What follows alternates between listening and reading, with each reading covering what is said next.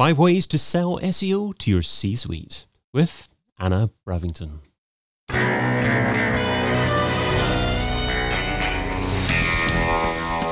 In Search SEO podcast is brought to you by SimilarWeb, helping you build better SEO strategies with digital intelligence, insights, and data.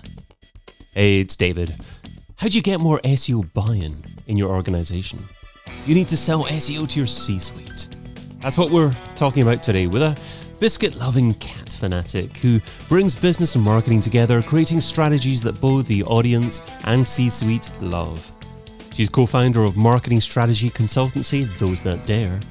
A warm welcome to the In Search SEO podcast, Anna Bravington. Hi, nice to be here. Hey Anna, thanks so much for joining. Well, you can find Anna over at thosethatdare.com. So, Anna, why do you need to sell SEO to your C suite? Well, the C suite are a funny old lot, aren't they? And um, one of the problems that I find is that SEO as an as an organic channel, it's harder to measure and it's a much more long-term game. And any probably most SEOs will know that a lot of the C-suite do love something that's very short term and very measurable. And they love to go towards sort of paid performance marketing because you know you put some money in, money out, and it's trackable on a spreadsheet, particularly if you're on e-commerce or uh, have got a really good tracking system. You can kind of tell what the return on investment is. A lot of C suites can see that and it's visible, but they don't understand that the return on investment is not as good as you might get with longer term brand building and organic channels such as SEO. And the reason that S- uh, CEOs and CFOs love this, is that a lot of CEOs are from a finance and operations background. This is why they love spreadsheets and they like things to happen immediately because if you cost cut or you make a change in sort of operations, it tends to be immediately visible in the next few months' spreadsheets. So, this is sort of about helping the C suite to understand the value of SEO to get you more buy in, more budget, and a bit more kudos, and to stop the micromanaging constantly. So, the C suite are a funny old lot. Is that what you say to them when you meet them for the first time? Some of them, some well, t- today you're sharing five ways to sell SEO to your C suite. So, starting off with number one, a written down strategy. So, I came across some stats recently around how many marketers in general write down their strategy. And it was uh, 36% of marketers don't document their strategy at all. And around 47% only document part of their strategy that leaves, I think, oh God, my maths is failing me today. It's about 17% that actually document the whole lot. So um, everyone who's listening is going to be trying to calculate it now to see if I'm right. So this surprised me because if you have a documented strategy, it's your North Star, it's your guidance, it's the way that you can sense check every action you do to make sure it's going on the same path. If it's not documented, the other problem is that you it's hard to share with your C-suite because they need to see what's happening. They don't a lot of C-suite don't understand marketing. So if you're giving them a strategy and saying this is direction we're heading, this is why, it helps the, with that buy-in a little better. And there's some really good stats. I think with the same place, it's um, marketers are 414% more likely to have, have successful marketing if they document their strategy and for all those reasons that I've discussed um, just now. And I think people need to understand as well when they document a strategy, it's a living, breathing document. So, strategies, people tend to think are fixed, but actually they're a hypothesis of what you think is going to happen. So, and that's where we come unstuck with C suite as well, because we'll say, this is the direction we're taking. And if we deviate from that, then they get in a bit of a fluster because we've said this is the direction we're taking. So when I say to people about documenting your strategy, I mean, you include the insight of where, why are you thinking the way you're thinking? What is the insight that's told you this? A conclusion. I call it conclusion, but it's an open conclusion. We think because of this information, this is direction we should head. And then you've got your measurement, and we're going to measure success in this way. And by doing that with the strategy, if you're measuring it and it's not meeting your conclusion, you know that you can need to pivot it, but you need to make sure that your C suite understands that it's a working and living, breathing document as well. And that way you can kind of take them on the journey with you as well. So this is the strategy, this is how we're moving, this is how we're remaining agile. And they love data and insight, a lot of C suite. So you're giving them a reason why you're doing stuff as well. What's an example of the North Star that you're talking about? Yeah, I mean, everything, I always think of it a bit like a map, you know, when you're traveling somewhere and you need to know which direction you're going. Otherwise, you're going to end up in a lake or something. You need this this guiding point that says we're heading in this direction. We are, for example, if we are looking to produce growth in the business over, you know, the business wants to produce, you know, 10% growth, I'm just picking a random number, 10% growth in customers over the next year or two, then that's the company's North Star. And then you, it could be like a temporary North Star, it could be a short term one. Strategies don't always have to be long term. Then your strategy needs to point towards that star as well. So if we're going to produce customer growth, how are we going to do that? And because if you then started doing lots of SEO activity around uh, maybe customer satisfaction, that's deviating from that that direction because we're looking at growth, not satisfaction, although they might be linked. So you you know you could start going veering off into different you know into Timbuktu and and not being in the right direction. So it's making sure that everything's aligning to that goal that you need to get to. Great advice. And in order to determine that goal, I would imagine that um, it's a conversation with the C suite as opposed to you suggesting that goal. Most of the time, that this is the problem that a lot of marketers have is that sometimes the C suite do not communicate their goals, which can make your job a lot harder. If you're in a bigger, more formalized business, that often makes it easier if you've, they've got shareholders. There's often company reports and company goals that you get each year. So that makes it a little bit e- easier. But if you're struggling to understand that, you have to be quite proactive about it and you have to go and talk to the C suite and say, right, I need a direction to go because otherwise I might be pushing the wrong thing. So it's been quite forceful. I've sat down with the CFO and the CEO before and said, look, I need a direction to go. What do you want this company? What do you want in three months, six months, 12 months, a year, five years? And made them commit to something and sort of then obviously write it down in an email and send it back to them so that it's in writing and say, right, these are my understanding the goals. this is what you've agreed to, by the way. Yeah. So that's what I do. So it, it's really important because if they're not, if you're not getting them, and a lot of companies I do know it's really difficult and they change their goals every five minutes. But if you're doing a formalized meeting, forcing them to share their goals and writing them down and feeding them back to them, you've got a better chance of everyone sticking to them. And it's actually really useful to talk to other teams as well and make sure they're all on the same page with the goals as well. I find in marketing, sometimes you just to be really proactive and take charge. Like I said, sometimes you have to manage upwards. I, am majoring on this first point here. We, we, do have a few points to go through, obviously, as well, but I'm particularly interested in, in getting this goal set. And um, one question, one further question that I have in relation to that is um, what happens if the C suite say to you, well, you're the marketer, you're the one that should be setting the goal? I mean, I'd be worried if they said that because it's a business goal that you need rather than a marketing goal. So it is a worry. Maybe just leave your job at that point if they don't know their business goals.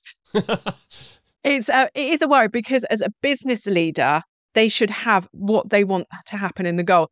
But you're right, they may not have it and they may put it back on marketing. And then when we suggest goals, they do need to be business orientated. So I'm quite lucky that I've got a bit of a business background as well. So I'm an ex business mentor. I've worked with a lot of startups and businesses. So I find it easier to set business goals. I actually always suggest that if you're a marketer, going on business courses is actually really useful. Things like MBAs and that are actually really useful as well to understand how business goals are set.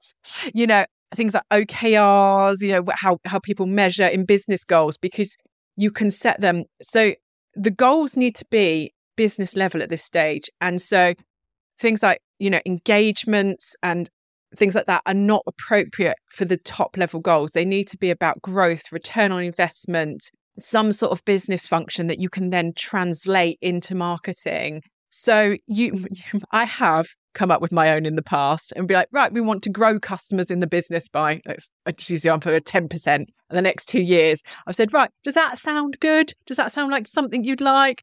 Yeah. Oh, yeah, it does. Yeah, that sounds good. And then when they create, so you can start suggesting stuff, but you, you have the data comes in then because you need to know what's reasonable as well because you don't want to say you can grow in 10 years uh, 10 10% in 2 years if the company hasn't grown for 5 years and is struggling and there's other departments and things in play like bad customer service and this that and the other. So you've got to take a lot into account. This is where business courses can really help you look at the business holistic overview of things to understand from marketing because marketing is really a whole business exercise you know it affects pricing it affects customer service, it affects everything.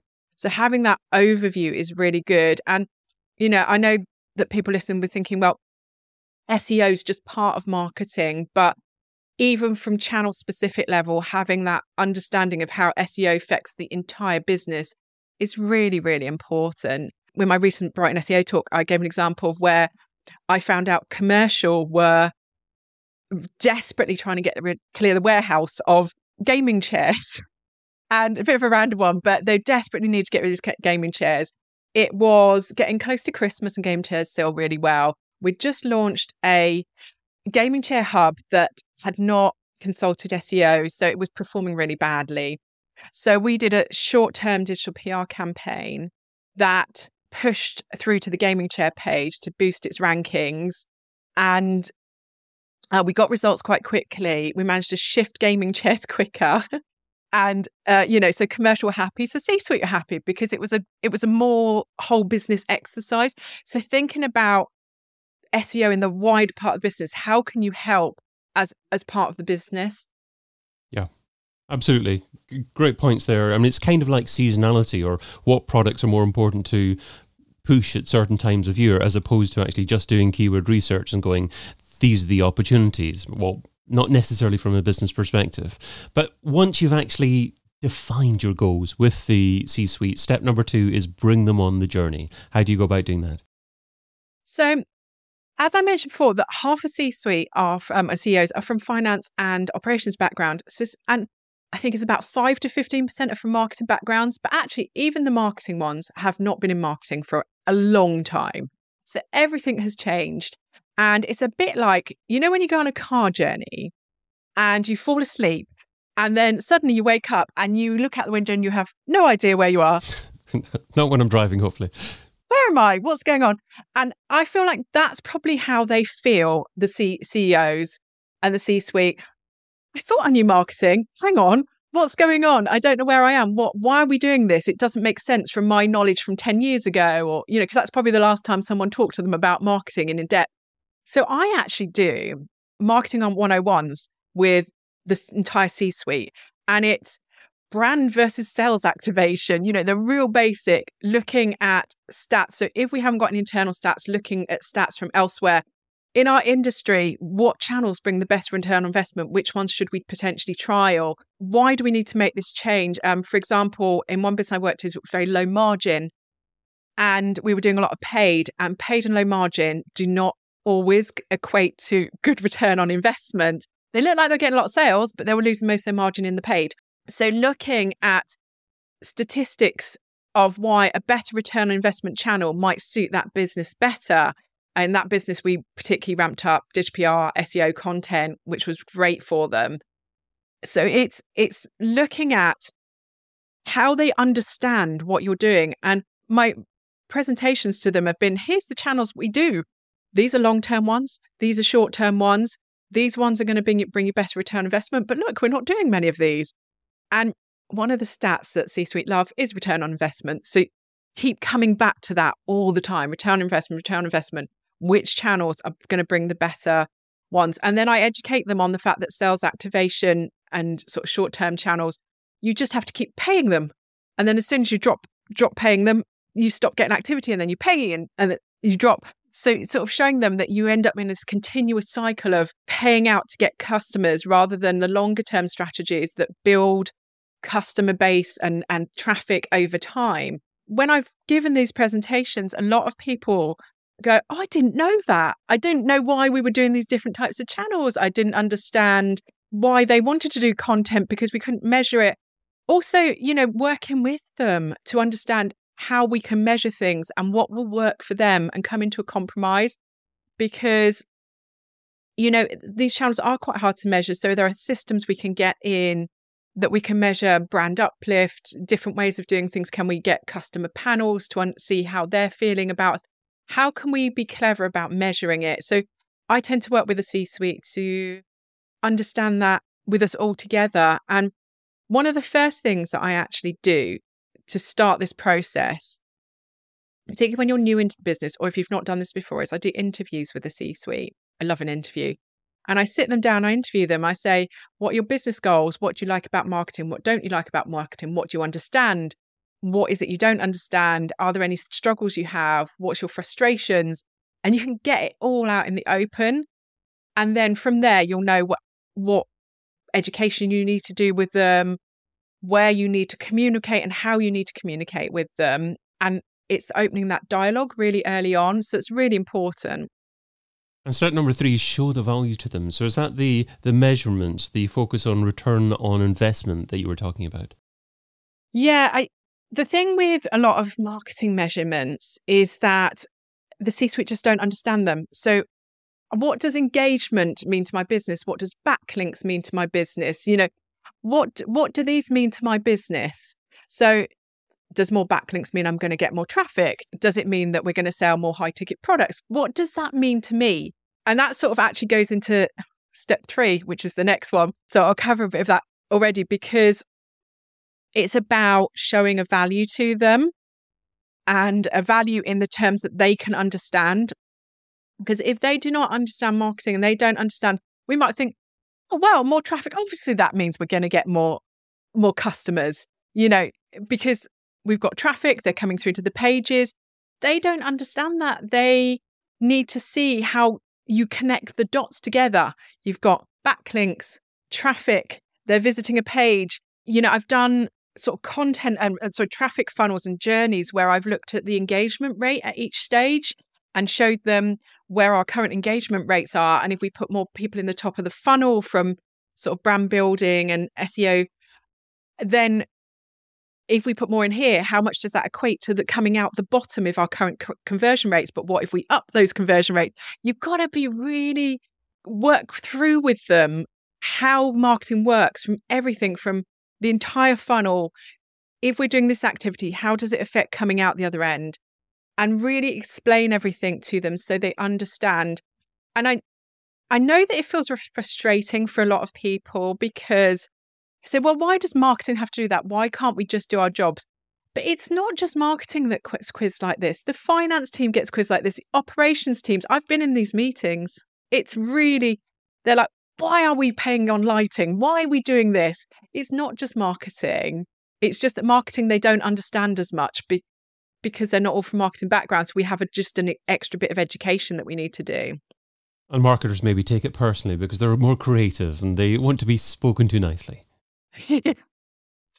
yeah, I th- I think that's the thing is eh, you know marketing I think is is is a really interesting one because I don't think people understand how technical it is, you know, particularly SEO and stuff like that. And actually we can talk to the C suite on a really technical level, on levels that they understand. We just need to know how to do it. And I must admit, in any training that I've ever had from marketing, no one has ever talked to me about how to do business goals, how to connect with business goals, you know, how to work with the C suite. It's a really weird missed area, I find, in a lot of the marketing education that we've had because it's something that really, really needs done in practicality. And yet, sometimes I feel like this is why they, they see us as as marketing as fluffy because we we don't have those business sections in a lot of a lot of courses which is very strange i think because marketing is a really serious topic and you know we're all working in the business and trying to get the business more money so it's it, it's a weird gap i feel somewhere there okay so using goals, understanding business language, that's really step four, isn't it? Translate it into their language. Or is there anything that you'd like to add to that? Yeah, I mean, it's uh, once again, I, I love my stats. And I saw one recently, which was that 58% of CEOs uh, think that marketing speaks their own language. So well over half. And actually, there was a really interesting post by the uh, Tom Fishburne, the Marketoonist, the other day, and he'd been to I think it was the Cannes Lions um, marketing festival, and they were talking about there about that's where the connection's missing. That they think that business, you know, marketers do not speak this business language. Language we're talking in all our metrics are really confusing. And he also in his post, I think it was the DMA Awards, where they had people submitting marketing awards. They'd calculate how many different metrics people had used, uh, you know, across all of these campaigns. It's 150 different metrics that people had used to sort of show results in their marketing campaigns. And he, Mark, uh, Tom Fishburne was saying, well, if us as marketeers can't agree on how the metrics we're going to use to show success, and 150 metrics seems incredibly large, but actually not unusual. And no wonder actually the C suite are getting confused because you know, that is a huge number. With this 150 metrics, how do they relate to the business? And every marketing, like head of marketing or, or marketing person might use different metrics when they come into the business.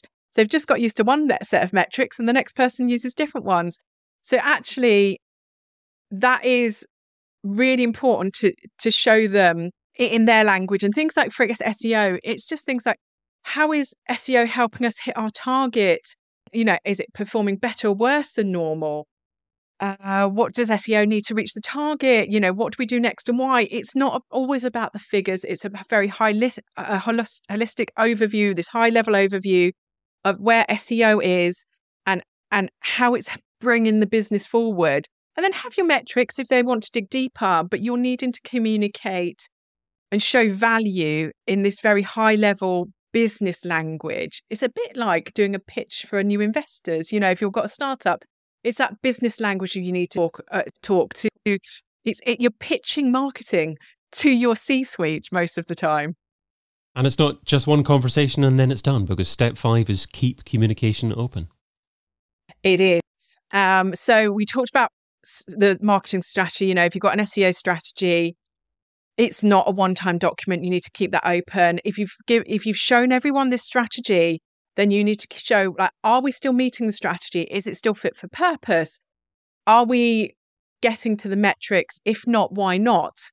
And so you don't like I said, don't need to show them all the metrics you know that we're doing. It's those sort of questions. Are we is it still fit for purpose? Are we going what's happening that might make this strategy change? You know covid was a great example but things like cost of living crisis things like the, you know, this government's budget. What's happening that we might have to pivot this and tell them early if you can, if you know it's coming. Because what happens is you'll say, We've pivoted marketing. And it was what, what, why, why, what's going on? You know, it could be SEO, you know, obviously, you know, human content updates, things like this that happen. If you know things are coming, let them know. But as soon as they happen, say, everyone, just to let you know, we've had this manager update. This is the big thing that we're ha- that's happening. How is this going to affect SEO in terms of the business side of it? We're going to get less traffic. We're going to get less sales. We need to pivot. This is why we're pivoting and why. It's keeping people up to date because otherwise, if you didn't tell them and then you got to your next update and things are completely changed, then they're not going to know why it's happened and they'll have to be caught up to speed. So that proactive, just making sure people know what's happening. I find that that really helps because when you need to pivot, they trust you more and you don't have to go through 10 levels of sign off because they know, okay, she's told me why we need to pivot. We've got the strategy. We know that we're not going to meet the strategy from a business perspective. So we need to pivot to meet that. And this is why, and this is how we're going to do it.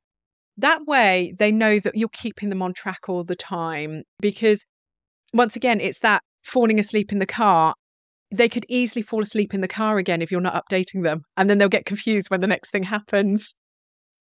Let's finish off with The Pareto Pickle. Pareto says that you can get 80% of your results from 20% of your efforts. What's one SEO activity you would recommend that provides incredible results for modest levels of effort? So I'm going to go with digital PR side of SEO. We know it's a bit of a controversial topic, but the reason I've picked this is because if you, what I did is I, when I was trying to get buying for SEO and struggling with SEO, I ramped up some very short digital PR campaigns. And because you can get a lot of traffic very quickly with those, and one of them we only spent a couple of grand on, and it was a huge, it ended up being huge. It's a really good topic. And what we could do is when we were trying to get buy in for SEO, we said, well, if we show you this, we'll show you this topic, we'll do some digital PR. We ramped it up over two weeks. We got some activity, we got some traffic it went through to this SEO sort of helped some of the pages we were linking to. And then we could show that we got some sort of activity from it. We got some sales from it. And it was a really good test project for showing actually this is a short term game, but SEO has long term games as well. So it was really, it was fantastic. That's why I've picked it because actually you can ramp up quite a small digital PR campaign very quick get some results, use it as a test bed, and say, but actually, long term SEO, generally, you'll get these really good results too. So, um, I mean, it is a bit of effort because you need to know how to contact people and that, but it's it's generally um, a really good way to do it. I've been your host, David Bain. You can find Anna Bravington over at thosethatdare.com. Anna, thanks so much for being on the In Search SEO podcast. Thank you. And thank you for listening.